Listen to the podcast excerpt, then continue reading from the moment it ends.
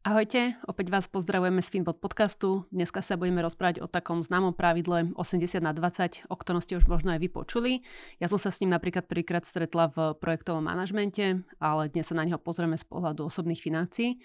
A Jan Čirono by som ťa poprosila, aby si vysvetlil, čo to pravidlo je a ako vzniklo. Uh-huh. A to pravidlo 80 na 20 a predstavil, alebo teda tak nejako uviedol do praxe a talianský ekonóm, a filozof, a taký povedzme širšie zameraný človek a Wilfredo Pareto.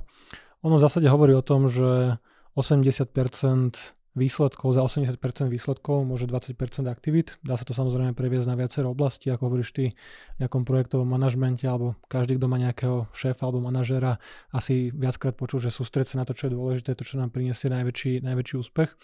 Ale Wilfredo Pareto odpozoroval toto pravidlo alebo takúto nejakú zjednodušenú zákonitosť na základe toho, že zistil v tom čase 20% obyvateľov Talianska vlastnilo 80% celkového majetku danej krajiny, čo približne platí vlastne asi, asi aj dnes vo väčšine kraj, krajinách.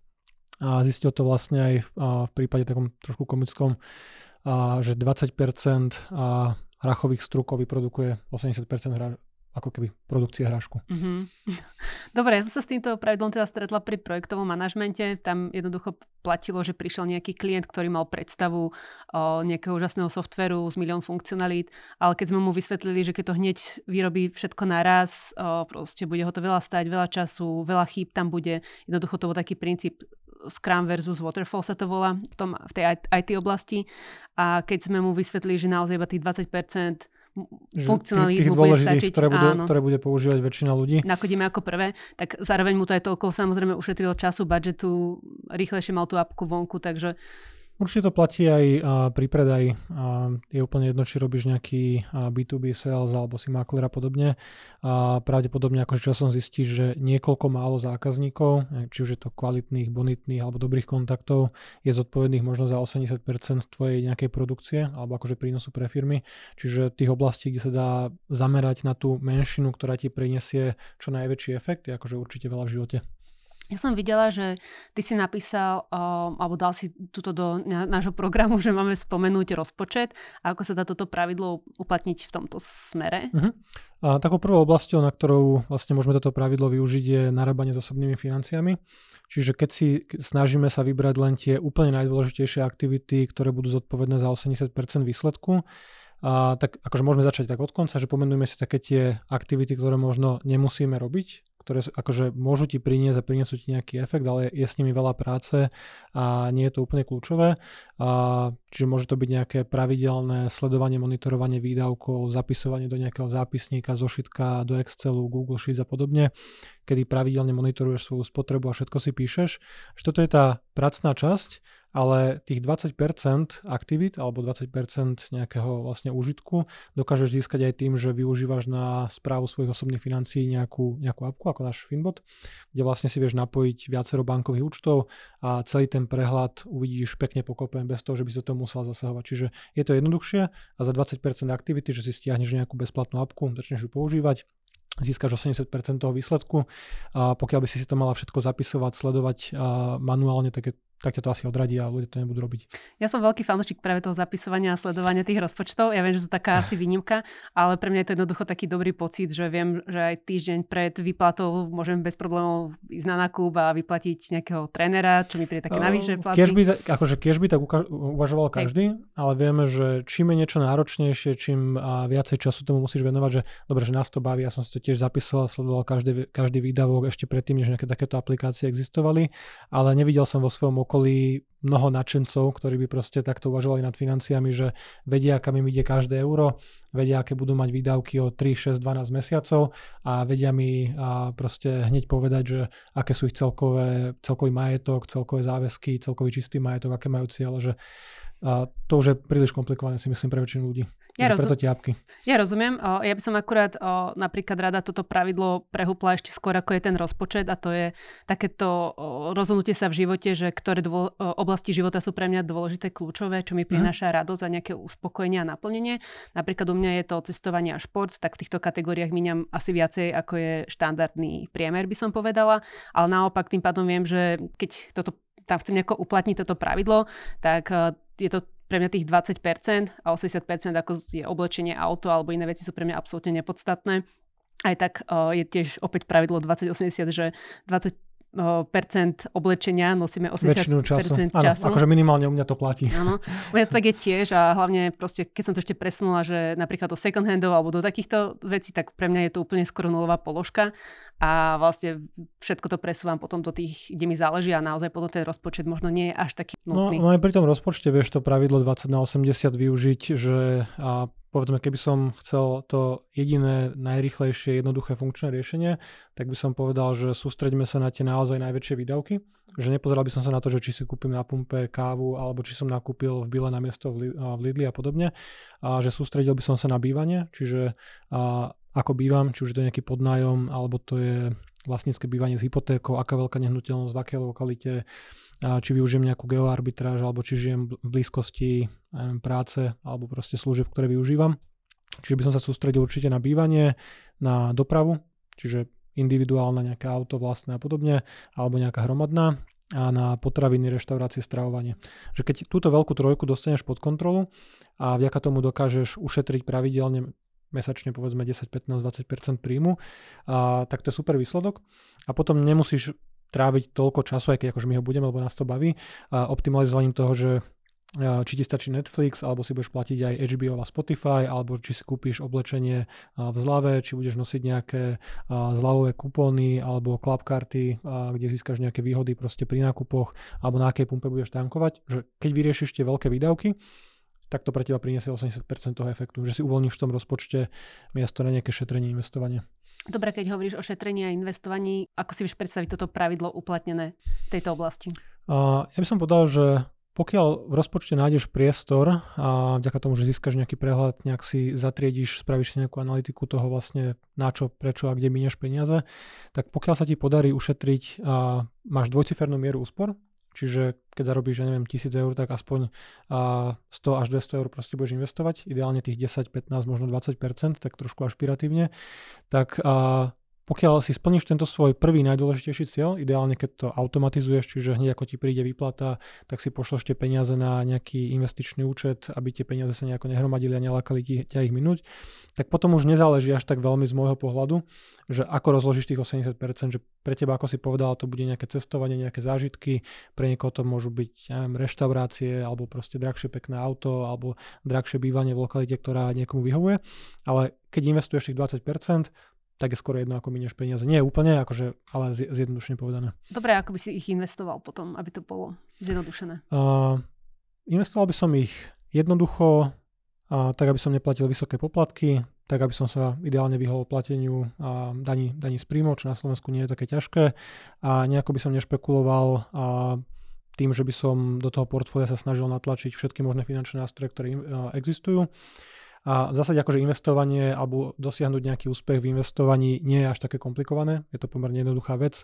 Čiže každý mesiac ideálne pravidelne investuj peniaze a nakupuj nízkonákladové, široko diverzifikované portfólio, čo v dnešnom kontexte ideálne obsiahli indexové fondy, tzv. etf kedy za 20, 100, 200, 2000 eur akúkoľvek sumu máš, vieš nakúpiť tisícky akcií alebo aj dlhopisov z celého sveta a môžeš mať jedno portfólio povedzme na dôchodok, nejaké možno na nejaký strednodobý horizont, šetrenie na drahšiu dovolenku, auto, čokoľvek, ale jednoducho a, taký ten a, prístup, ako obhajuje alebo ako celý život dodržiava aj Warren Buffett, jeden z najbohatších ľudí planety, asi najlepší investor v súčasnosti stále, a nákup drž. Čiže žiadne špekulácie, nemusíš sledovať výkyvy trhov, nemusíš sledovať finančné správy, hrať sa na nejakého hedge fund manažera a odborníka na geopolitiku na celom svete. Proste pravidelne každý mesiac alebo jednorazovo, keď máš nejaké odmeny, tak investuješ do kvalitných aktív a tie aktíva držíš dlhodobo. Mm-hmm. Ty si tak vlastne naznačil, že vlastne ten finančný úspech nezáleží až tak veľa ani na tom finančnom vzdelaní. O, nie je to síce paretovo pravidlo, ale platí pravidlo, že 20% o, nejakej finančnej gramotnosti stačia, zvyšok 80% je disciplína, do, dodržovanie, áno. budovanie tých správnych návykov. Ale keď sa vrátime ešte k tomu vzdelaniu, ty si tak pekne jednoducho zhrnul, čo vlastne človeku stačí vedieť o tom investovaní, ale ja by som to ešte možno zobrala o level ďalej, že ak by sa chcel v tejto oblasti vzdelávať, možno napríklad v počúvaní iba takýchto podcastov úplne stačí, miesto toho, aby sa niekto vrtal úplne v detálne nejakých tradingoch. A... Akože stačí to určite. A, dobre, akože nás to baví, ja to čítam ano. ako na miesto beletrie, tak že prečítam všetko. A, akože, a všetko, všetko, čo postupne vychádza. Čiže áno, že keď chcem spraviť ten 80% tej práce, ale tak akože hovorím, že pre mňa je to hobby, a tak môžeš čítať všetky knižky z oblasti osobných financí v slovenčine, v angličtine, môžeš sledovať nové trendy, sledovať nejaké zaujímavé blogy akože vlastne z, tej, tejto oblasti. Ale na to, aby si získala ten základný prehľad, ti určite stačí pozrieť si alebo vypočuť si či už naše alebo nejaké iné zhrnutie danej knihy na 20-30 minút za tých 20-30 minút vieš získať z tej knihy tie najdôležitejšie koncepty, tie informácie a nemusíš niekedy čítať mnoho balastu, lebo akože, povedzme si pravdu, že mnoho kníh z tejto oblasti uh, akože nemá v sebe až tak veľa nových zaujímavých informácií. Častokrát sú to len dokola opakované tie isté koncepty, ktoré sa dozvieš možno v prvých troch, štyroch kapitolách, takže aj na tomto sa dá ušetriť čas, čiže počúvaš podcasty namiesto 4-5 hodinových audiokníh, prečítaš si dobrý, dobrého blogera, dobrý blogový článok, nemusíš čítať 200 stranovú knihu, ktorá len uvádza 200 príkladov na tú istú štúdiu, ktorá je vlastne možno podkladom tej knihy. Takže dá sa vlastne optimalizovať alebo zjednodušiť aj ten venovaný čas a ten získaný efekt alebo výsledok vlastne pri vzdelávaní. Vedel by si pravidlo 80 na 20 uplatniť aj pri dlhu a práci s dlhom? A, určite áno. A keď sa pozrieme na to, že znovu a pri dlhu akože nemusí tá situácia byť komplikovaná, môžeme si povedať také úplne zjednodušenie, čiže neberme si dlhy na spotrebu, čiže v žiadnom prípade sa nebavíme o tom, že budeme na dlh financovať nejaké dovolenky, novú elektroniku alebo akúkoľvek inú spotrebu. Proste dlh slúži na financovanie typicky bývania alebo nejakého veľkého aktíva, čo nehnuteľnosť určite aktívum je. Čiže v tomto prípade by som povedal, zoberme si hypotéku, zoberme si ju v takej výške, aby tá mesačná splátka aj pri nejakom nárazde úrokových sazieb neohrozila naše osobné financie, čiže aby netvorila 50-60% celkových príjmov. Ideálne, aby sa pohybovala možno niekde okolo 30-40% celkového príjmu tá splátka alebo tých nákladov na bývanie a nemusíme sa potom hrať s nejakými kreditnými kartami, bezúročným obdobím, a, ktoré by si mohla využívať ako finančnú rezervu, kebyže úplne do detailu optimalizuješ tie osobné financie. Uh-huh. Um, taktiež asi môžeš konsolidovať nejaké dlhy a jednoducho zjednodušiť si sledovanie uh-huh. aj nejakých splátok a hm, takýchto. Keď, keď si to vezmeme, že na tej strane, že 20% aktivít, 80% výsledkov, tak tu by som povedal, že zoberme si hypotéku, možno nejakú dlhšiu fixáciu, nejdeme sa hrať s tým, že predpovedať úrokové sadzby, to nevieme my, to nevie nikto a nevie to asi ani ECBčka a ani ekonomovia. Čiže máš hypotéku a dlhší fix, žiadny dlh na spotrebu, keď nejaký dlh máš, tak sa ho snažíš vyplatiť na tej druhej strane, na tých 80% aktivitách, ktoré ti môžu zlepšiť osobnú situáciu, určite niektoré z tých krokov akože dáva zmysel spraviť, ale tam by som presne zaradil nejakú konsolidáciu úverov, čiže zatiaľ čo na tej ľavej strane sa ich snažíš rovno vyplatiť, zbaviť sa ich od najmenšieho, čo najskôr ich mať z krku, tak na tej pravej strane môžeš ich konsolidovať, môžeš nejako ich zabaliť do hypotéky, môžeš využívať ten dlh tak ako sme my hovorili vo viacerých podcastoch, ako dobrý dlh, môžeš si zobrať, ja neviem, bezúčelovú hypotéku na nejakú už vyplatenú nehnuteľnosť, môžeš tie peniaze investovať. Pri investovaní vieš narábať s investičným dlhom, s marginom od brokera. Čiže je tu, je tu viacero potom takých a, vecí, ktoré sa môžeš potom ešte venovať. Jasné, čiže kto chce, môže ísť do toho do hĺbky a do podrobná, ale nie je to vôbec nutné. Áno, ono ešte, aby sme sa vrátili k tomu investovaniu, že aj to investovanie dneska môže byť extrémne jednoduché, že keď ti poviem, že chceš sa stať investorom, alebo poviem ti, že chceš mať pekný dôchodok, chceš ušetrené peniaze, aby nestrácali kúpnu silu, alebo aby ti ich inflácia nežrala na účte, tak dneska si vieš otvoriť investičný účet v priebehu niekoľkých minút. Sú na to rôzne apky, robo-advisory, brokery a prípadne vieš investovať cez banku. A tá najjednoduchšia aktivita je, že presne využiješ služby nejakého robo-advisora, ktorý ti na základe tvojich znalostí, skúseností, preferencií, nejakému vzťahu k riziku zostaví to portfólio, ten mix akcií, ty nemusíš vo finále vedieť, čo na pozadí. Môžeš vedieť, že je to určite fajn mať viac vedomostí, tým pádom vieš s tým portfóliom možno lepšie žiť, nevidie, nevidesiete nejaké výkyvy a podobné bežné udalosti, ale nemusíš teraz študovať a zmluvné podmienky 20 zahraničných brokerov, nemusíš sa registrovať neviem, u nejakého brokera v Írsku alebo v Amerike, aby si ušetrila nejakú desatinku percenta, ktorú vo finále možno ani neušetríš. A vieš si kúpiť tú službu hotovú, to je presne tých 20% aktivít, ale povedzme 80% výsledku. A iba si nastaví trvalý príkaz. Ideálne trvalý príkaz, určite sa, mm, určite neodporúčam spoliehať sa na nejakú akože motiváciu alebo na to, že budem mať tú disciplínu 30 rokov. Najlepšie pre osobné financie, čo môže spraviť, je zautomatizovať ich. To isté platí na tej strane získavania dát že preto Finbot appka automaticky načítava bankový účet, nemusíš tie dáta prepisovať, lebo to je ako predsavzatie v januári. Dáme si ich, vo februári sú fitka prázdne a nikto nedodržuje diety a nikto si nebude zapisovať a 3 eurový výdaj na nejakú kávu. Čiže tie apky, či už na správu osobných financií alebo na investovanie RoboAdvisory, ťa odbremenia od týchto aktivít. Mm-hmm. A ako by si sa pozrel na riziko? Ti, myslím, nejaké poistenie rizika. Uh-huh akože riziku sa mm, samozrejme nedá úplne vyhnúť. To platí pri investovaní, kde možno riziko vnímame ako nejaké kolísanie hodnoty investičného účtu, predtým sa akože neochrániš inak ako to, že budeš investovať pravidelne a dlhodobo. Ale v tomto kontexte by som sa na to pozrel skôr z pohľadu nejakého poistenia. Čiže znovu, a to minimum, ktoré je potrebné spraviť, takúto domácu úlohu je zamyslieť sa nad tým, aké riziko je pre teba likvidačné Čiže pokiaľ mám rodinu, malé deti, hypotéku, tak akože je na mieste mať možno poistenú a samozrejme nehnuteľnosť, ktorej bývam, rozumne, logicky. A prípadne mať nejakú primerane vysokú životnú poistku, ktorá ale bude odrážať to, akú mám štruktúru majetku, aké mám príjmy, či manželka možno zarába viacej, tak ja nemusím byť poistený na takú vysokú sumu a podobne.